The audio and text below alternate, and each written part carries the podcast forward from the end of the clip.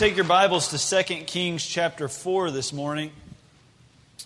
We will be speaking a little bit about mothers, and that will definitely be in this message. But I want to start off the message by just giving you a disclaimer.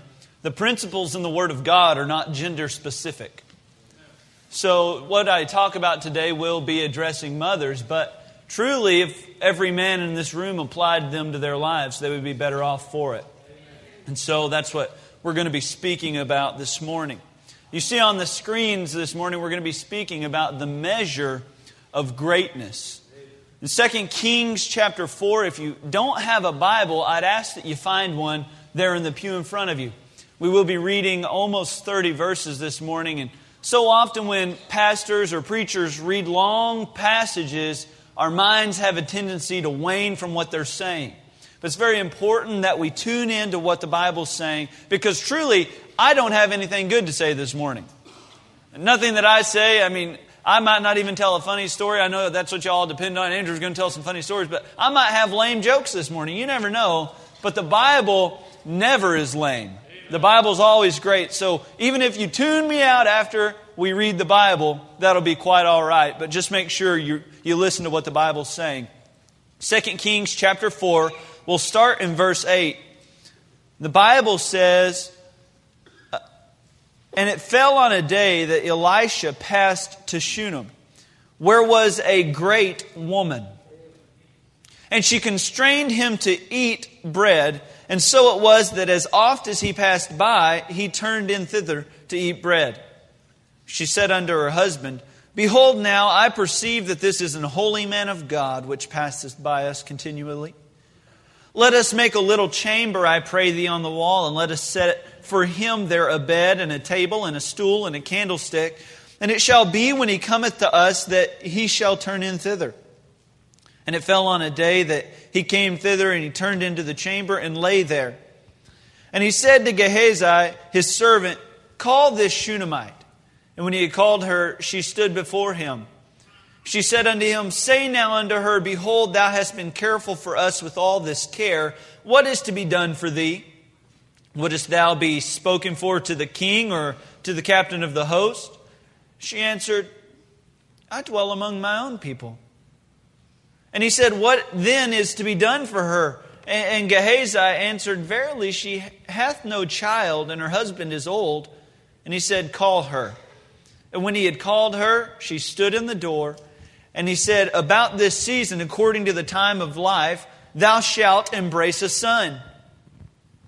And she said, Nay, my Lord, thou man of God, do not lie unto thine handmaid. And the woman conceived and bare a son at that season, that Elisha had said unto her, according to the time of life. Now at this point in our story, everything is awesome, is it not? This woman has showed her servant's heart. She showed hospitality to the man of God. You see how she's a great woman. The Bible's called her that. Now Elisha has come and he's laying on his bed. It had to be a Tempur-Pedic or a Stearns and Foster or something nice like that in his prophet's chamber. And he's laying there and he just says, What can I do for this woman? She comes in. She says, Well, you can't really do that much for me. I'm fine. I'm, I'm happy the way it is. And so now uh, Gehazi, he's a pretty smart guy, and he looks over and he says, Well, she doesn't have a son. Maybe she would like that. And so Elisha, being the man of God, says, This time next year, you'll have a son. Everything's great. Now the Bible has told us she's had a kid. Now let's continue reading in verse eighteen. And when the child was grown, it fell on a day that he had went out to his father to the reapers. And he said unto his father, My head, my head. And he said to a lad, Carry him to his mother. And, we had take, and when he had taken him and brought him to his mother, he sat on her knees till noon, and then died. And she went up and laid him on the bed of the man of God, and shut the door upon him, and went out. And she called out to her husband and said, Send me, I pray thee, one of the young men and one of the asses, that I may run to the man of God and come again.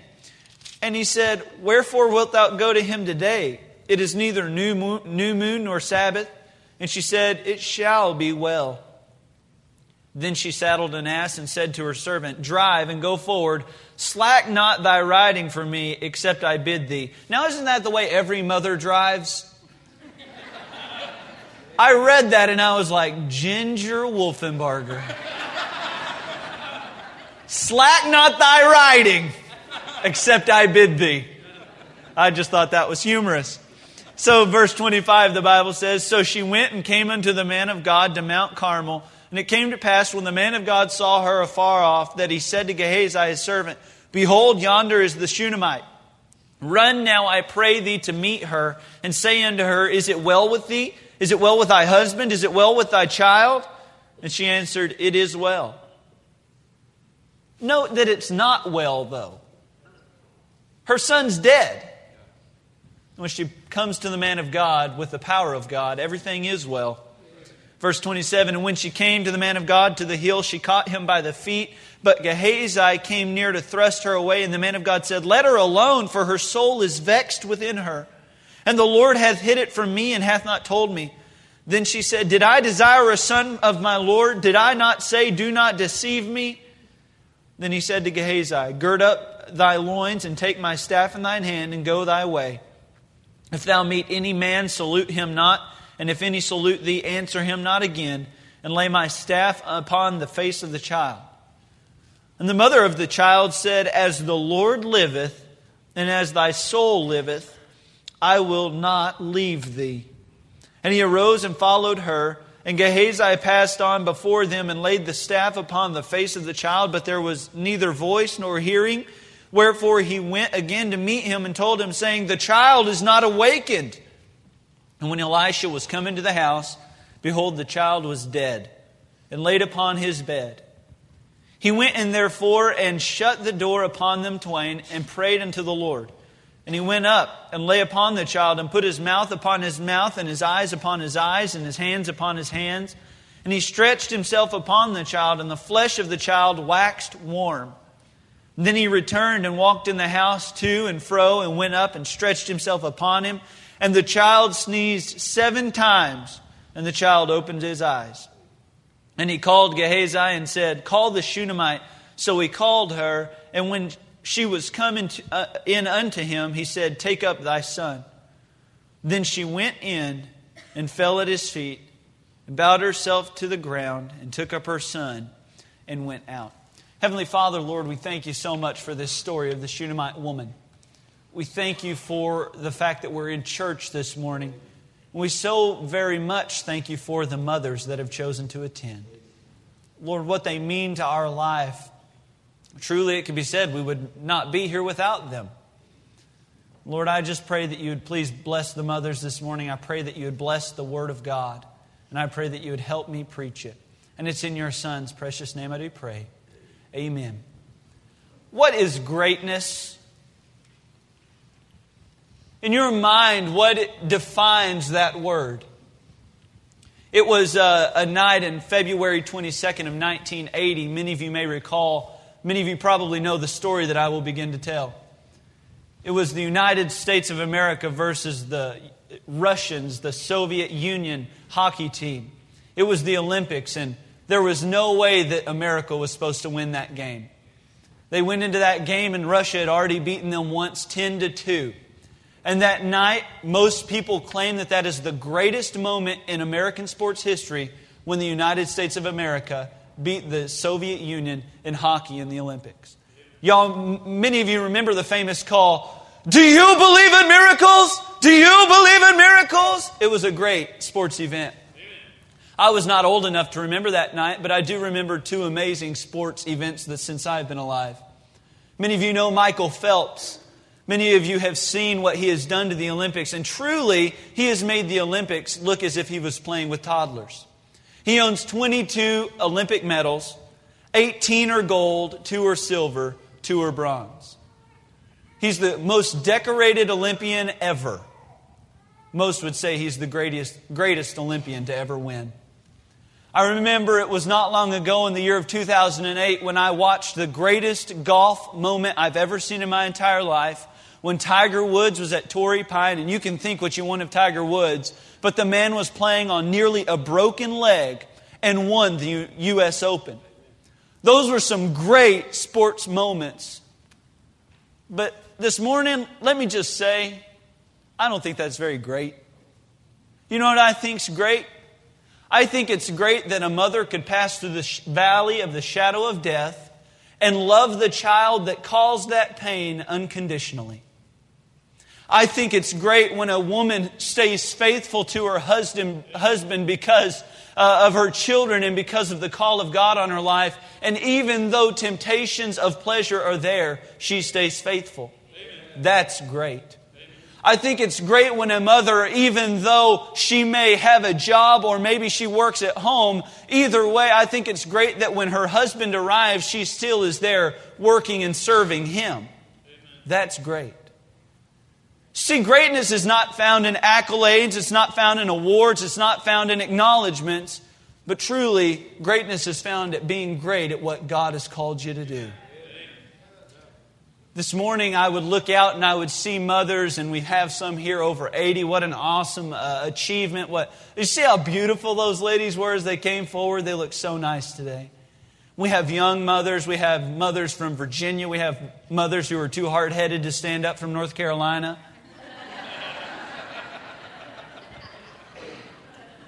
And that's the reason I was Google mapping it, is because I wanted to see if Virginia was farther than North Carolina.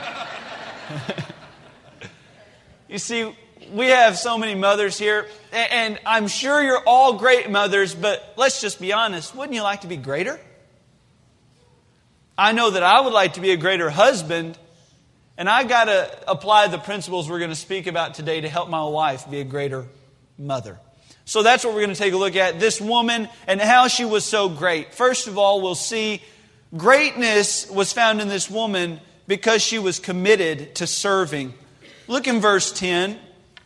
The Bible says this, "Let us make a little chamber, I pray thee, on the wall, and let us set for him there a bed and a table and a stool and a candlestick." Now let's just be honest, ladies. When people come to town, it's not a holiday. When people come in to stay in your home, I love how we live in dirty houses for three hundred fifty days of the year. But the other time when we have guests, that thing looks like a Holiday Inn, man. Don't y'all love that? I'll never forget. It's like, oh, we got family coming into town. Andrew, go clean your room. They're family. They know I'm a mess. You know, I think that's hilarious. Uh, but this woman, she uh, met Elisha. Over several meals, over a time in her life, she saw Elisha's work. She saw what he did.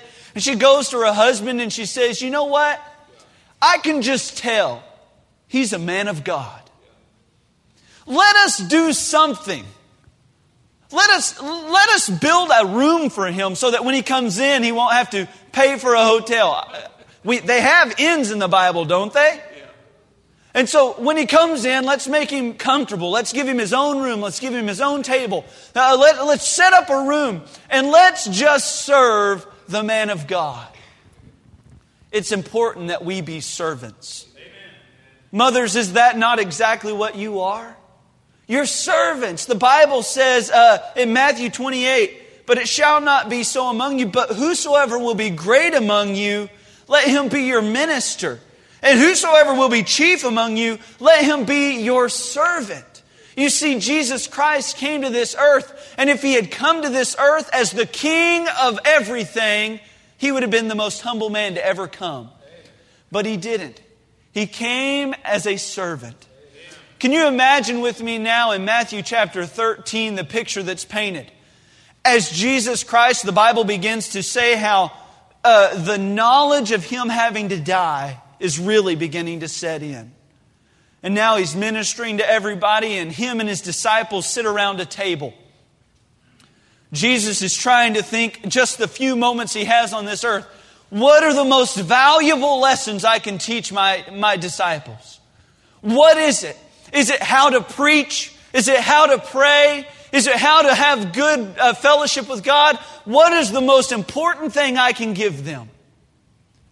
Jesus takes a towel, girds Himself with the towel, takes a wash basin, gets on His knees, and begins to wash His disciples' feet. Remember, as He's going down the line, He gets to Simon Peter, and Simon uh, Peter says, "Lord, you cannot wash my feet. You, you should not be washing our feet. I should be the one washing your feet." And Jesus says, "If I don't wash your feet, you have no part in me." And Peter says, oh, then don't only wash my feet, Lord. Wash my head. Wash everywhere, Lord.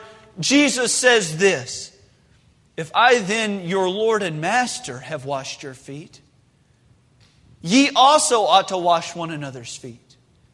For I have given you an example that ye should do as I have done unto you.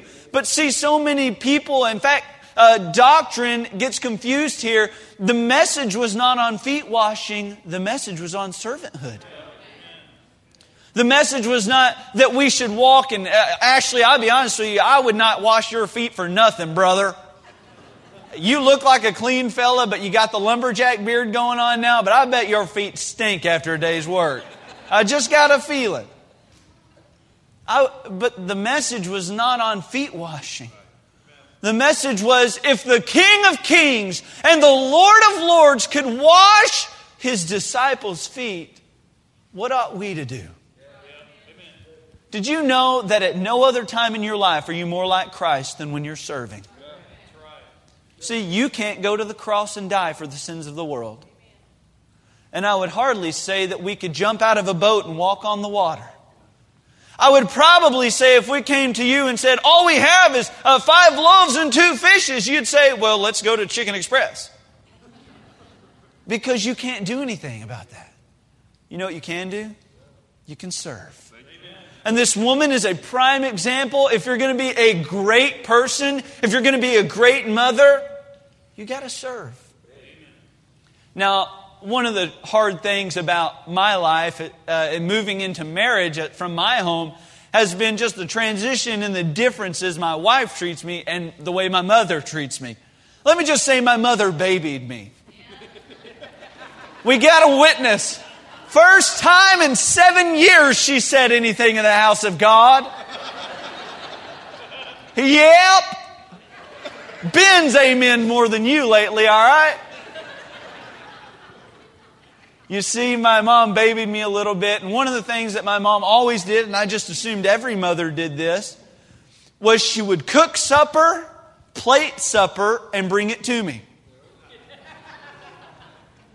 I just thought that was normal.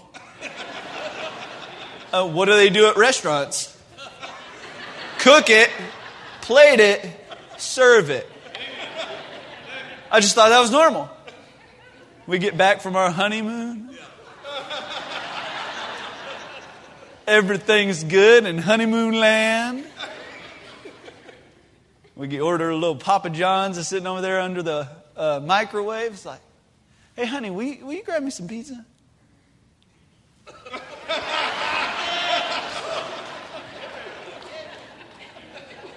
Oh, no, you didn't, you know. She has got a North Carolina head bob like you don't even know, my friends. I'm sure it's the same in Virginia. No, you.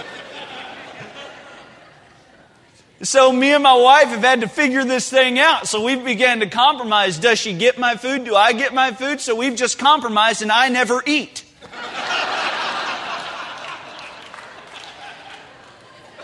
No, my wife's been gracious. And there's times when I get up and get my own food. But she just said, I'll be a servant.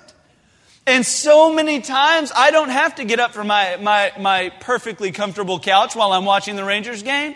And even though my wife has a much more difficult job than I have, and even though she works so many more hours than I do, she still, when she gets home, cooks, cleans.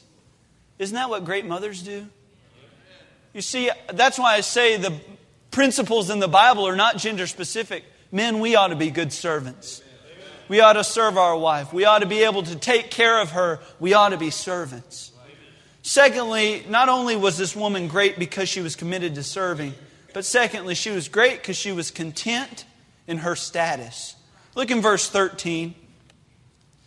Verse thirteen says this, and he said unto him, say now unto her, I'm thankful for everything you've done. It's been awesome. You've got us a mattress. You've got us everything.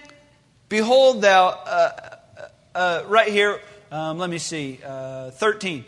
And he said unto him, say now unto her, behold, thou hast been careful for us with all this care. What is to be done for thee? I'll do anything. Wouldest thou be spoken for to the king or to the captain of the host? And she answered, I dwell among my own people. You know what she's saying? I'm fine. I have everything. It's okay. I don't need anything, Elisha. We did not serve you for you to bless us. We served you just because we wanted to serve. She was content. I love Philippians four thirteen, don't you? I can do all things through Christ which strengtheneth me. We all know that verse quite well. Do you know what the context is in Philippians four? Contentment. The Bible says in verse eleven, not that I speak in respect of want, for I have learned in whatsoever state I am therewith to be content. We all know that verse too, don't we? I know both how to be abased and I know how to abound. Everywhere in all things I am instructed both to be full and to be hungry, both to abound and to suffer need. I can do all things through Christ which strengtheneth me. And I believe that we can have victory over through temptation because I can do all things through Christ which strengtheneth me. I believe that we can see great miracles performed in the house of God because, hey, let's face it, we can do all things through Christ which strengtheneth us. You see, all things are possible with God, and we use that verse correctly. But do we often use it in the context of contentment? See, Paul was saying it's difficult to be content. It's not easy. You always want something more. You always desire something more. For mothers, oftentimes you want your children to be more. You want more children. You want things to be different. But this woman was content. And Paul's saying with the power of Christ, we can be content as well. You see, contentment is a mark of a mature Christian. First Timothy six six says, but godliness with contentment is great gain. A story is told of a pilot one day as he was flying over a certain valley. His co-pilot noticed that every single time they flew over this valley, he would look down at a little stream in the bottom of the valley. After several trips in this plane, his co-pilot just said, how come every time we pass by this particular valley and that particular stream, you look down? Why is it so special to you? The pilot says, when I was just a boy, I used to sit on a log in that stream and I used to fish. And I would look up at the jets flying overhead and I would say, boy, how awesome it would be to be flying. But now I look down at the stream and I say, how awesome it'd be to be fishing. Isn't it funny how that's the way our lives are? We, we get one thing, we want another. You see, you can't be great if you always think there's something more to achieve. If there's something more to, uh, to get. This woman shows us an earmark of a great Christian when she says, Elisha, you want to do anything for me? You want to bless me? You have the power to heal people. You have the power to split water. You have the power. I'm fine. Let me ask you, if I could present you with a genie in a bottle today, would you be fine? If you could rub the lamp and let's just all imagine the Aladdin, imagine the Aladdin character fly out of that bottle. He's funny. He sings cool songs. And he says, what do you want? Would you be happy with what you have? It would be, I want a new truck. I want a new wife. I don't know what it would be, but let me just say, contentment is a mark of a great Christian. Secondly, not on, uh, thirdly, not only was this lady content, thirdly, she was confident in the sovereign. Now this is what's awesome. You see verse twenty-one. This is what's great about this story. Her child has died. She did not ask for this child. Uh, when Elisha asked, what is it you want? She says, I'm fine. Elisha notices that she doesn't have a child. So, so Elisha rewards her service with a child. He blesses her. In this blessing, she says, don't lie to me. Obviously, she wanted a kid. She was barren. Don't lie to me, Elisha. I really want this child. Elisha gives her the child. And now one day, the child in the harvest season is probably really hot. Goes down to visit his father. And, and let's just assume it's due to a heat stroke. The Bible really doesn't say. But he goes to his father and he says, my head's hurting. My head's hurting, Dad. Ah, So the father has a, a servant take the son back to his mother. The mother puts the child on her lap, the one that Elisha promised, the one that Elisha gave. This is a miracle child. And that child, she has to watch the life leave his eyes in her lap. What's awesome about this story is she takes her child and places it on the bed of the man of God. Where do you go when you have a problem? She doesn't lay, on, lay it on her bed. She takes it to the man of God. The, the thing that represented the power of God. She lays it on that bed and she says, uh, she said, her husband says, "Where are you going? Why are you going to Elisha? It's not a new moon. It's not an appointed feast. What, what, what, why are you going to the man of God?" And she says, "Husband, it shall be well." Because it wasn't well at the time. She had taken her problem to the man of God, laid it upon the man of God's bed, and she says, "Now all I've got to do is get to the man of God, and it's going to be all right." You see, one of the earmarks that this woman shows us of a great Christian is the fact that she had total faith in the deliverance of God's power. She knew without a shadow of a doubt. Her husband says, "Where are you going? Well, what's the problem? Why are you going to the, to the man of God?" And she says, "Husband, it's going to be okay." Where do you go when you have a problem? Mother, where do you go when your kids need help? Where do you go when your child is acting more like the prodigal than he is a prodigy? Where do you go? This woman took her problem to the man of God. Look in verse twenty-one, we see what the Bible says. She went up and laid him on the bed of the man of God and shut the door upon him. Now she comes in. Verse twenty-three, uh, she says, and she said, "It shall be well." Now verse twenty-six, uh, she arrives to where Elisha's at. "Run now, I pray thee, to meet her, and say unto her, Is it well with thee? Is it well with thy husband? Is it well with the child? It's not okay. He's dead." And she answered, "It is well." When the woman got to the place where God's power was, everything was all right. You tell me this woman doesn't have faith, and I'll show you where she made Hebrews chapter eleven. Yeah, right. Hebrews chapter eleven and verse thirty-five. Women received their dead raised to life again.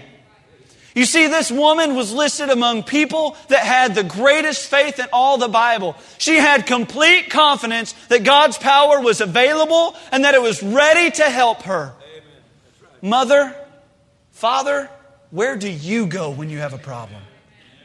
Are you completely confident in the fact that God can save? Psalm fifty-five verse twenty-two says, "Cast thy burdens upon the Lord, for He shall sustain thee. He shall never suffer the righteous to be moved." First Peter five and verse seven says, "Casting all your cares upon Him, for He careth for you."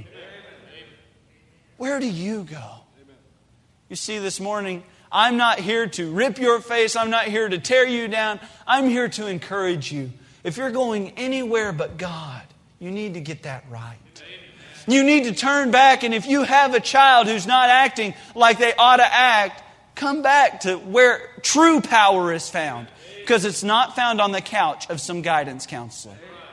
It's found in a relationship with Jesus Christ. One of the privileges I have of being youth director is I get to be with your teenagers, be with your kids. These, I'm not kidding you, are some of the greatest kids that I've ever known in my entire life. They all have desires to serve God. They all want to know what God's will is for their life. They're good kids, very good kids. And I remember the other day, I was sitting here in the service and a mother came up to me and she said, "You know, I'm just concerned. Would you please pray for my child? And would you maybe talk to it?" You see, that's a great mother. One that comes to the house of God, sees a problem, and maybe it's not even a big problem, maybe it's just something small, but she came to where true power is found. She came to the right place. You see, when we have problems and we have difficulties and we don't go to God, you know what we're saying? We don't have confidence in the fact that He can fix it. God does, God can, and He will. And all it takes is us going to Him. Not only was she uh, uh, content and satisfied, confident in the sovereign, but finally, and this is to me the greatest point of the whole thing, verse thirty, she was concerned for salvation. Look, the Bible says, and the mother of the child said, as the Lord liveth, and as thy soul liveth, I will not leave thee. So Elisha says, Gehazi, you take my rod, you take my staff, you go, you touch the child on the face, he's dead, you touch him on the face, that should fix it. The woman says, I want you to know, Elisha, if this don't work, I ain't leaving you. If this don't work, I'm going to be here. And you're going to hear me every time you turn around saying, you going to come fix my kid? You going to come fix my kid? And I'm going to be here every time. I'm not going to leave until this problem gets resolved. You know, at this point, what other choice does the woman have? She doesn't have a medical cure. The child's already dead. She comes to the man of God and she says, I want you to understand, until my child's fixed, I'm not going to leave where God's power is. Amen. This is a great, great thing this woman does here. She realizes that there are no answers outside of the answers from God. Are you looking for the answers for your children? Are you looking for the answers for your home? Are you looking for the answers for your life in church? In God's will? Are you looking for them somewhere else in this world? She's concerned for the salvation of her child. And I understand totally that this woman was concerned for the physical salvation from this child to death, but I believe it's biblical that a mother be concerned for the spiritual salvation of her children. You see, as I read the Bible, you say, well, the man of God leads his home. The man of God ought to be his children's uh, leader. I look at Timothy's life and I see how his father was a Gentile. His father was an unbeliever. And Paul says, you know, Timothy, when I look at you, I recall to my mind the unfeigned faith that was found in your mother and your grandmother. You see, women are leaders in the home. Leaders are supposed, uh, women are supposed to be godly women, guiding and leading their children. And I believe totally that a woman who weeps and prays and begs God for the salvation of her children will see it. I have that promise in Psalm one twenty-six, verse six. The Bible says, they that sow in tears shall reap in joy. He that goeth forth bearing weeping, bearing precious seed, shall doubtless come again with rejoicing, bringing their sheaves with them. You see, I believe it's biblical for a mother to be concerned about the spiritual well-being of her children. That's why I was so impressed when that impressed when that mother came to me the other day and said, will you just pray for my child? That's what godly mothers ought to do. Godly mothers ought not to find answers at public school. They ought to find them right here where God is. You see, this woman came to the man of God and he said, I want you to understand, Elisha, I'm going to be here clinging onto your leg until you fix this. Uh, you, you're going to fix this.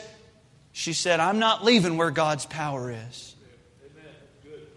Have you ever noticed, noticed mothers can be stubborn?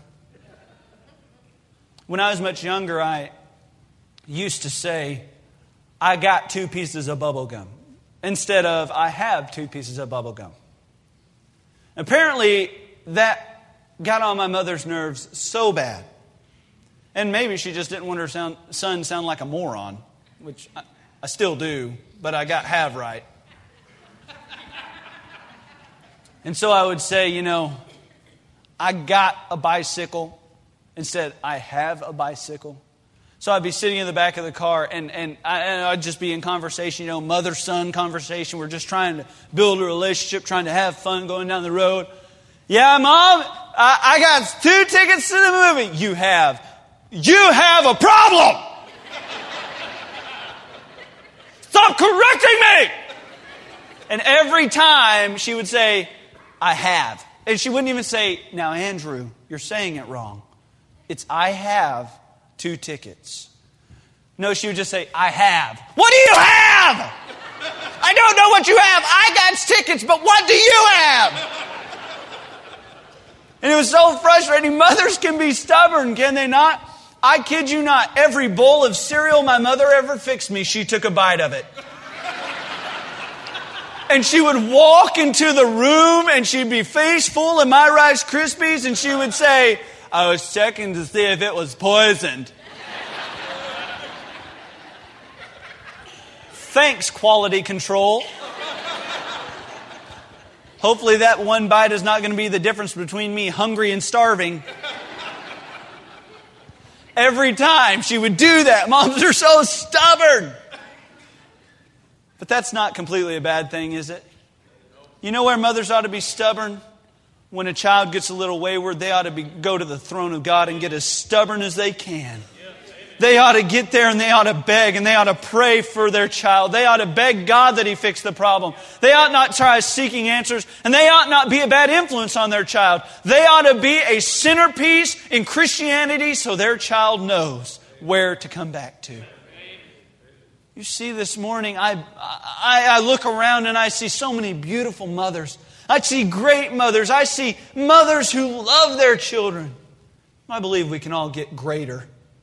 And this woman shows us some principles and shows us some uh, attributes of lifestyle that we can all apply to our own lives.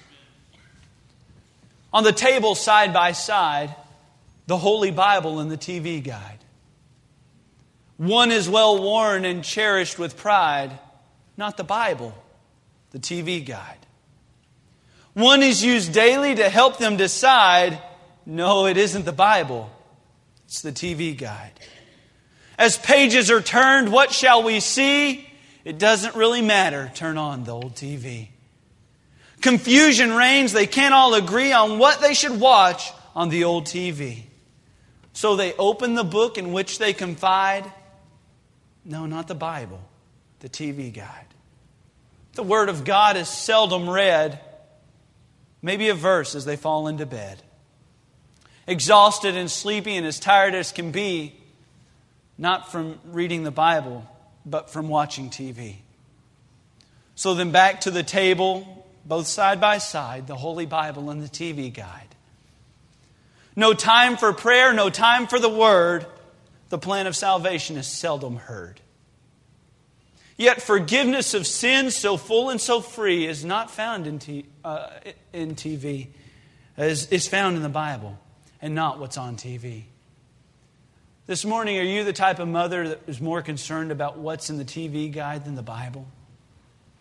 Are you the type of father who worries more about what you're going to do with your kids in recreation, in hobbies? Or are you more concerned about what you can show them from the Word of God? It's very important. Children are a blessing from God. Just ask those people that don't have them. Children are a blessing. And God has entrusted us with those children. And it's your duty to direct them in God's paths.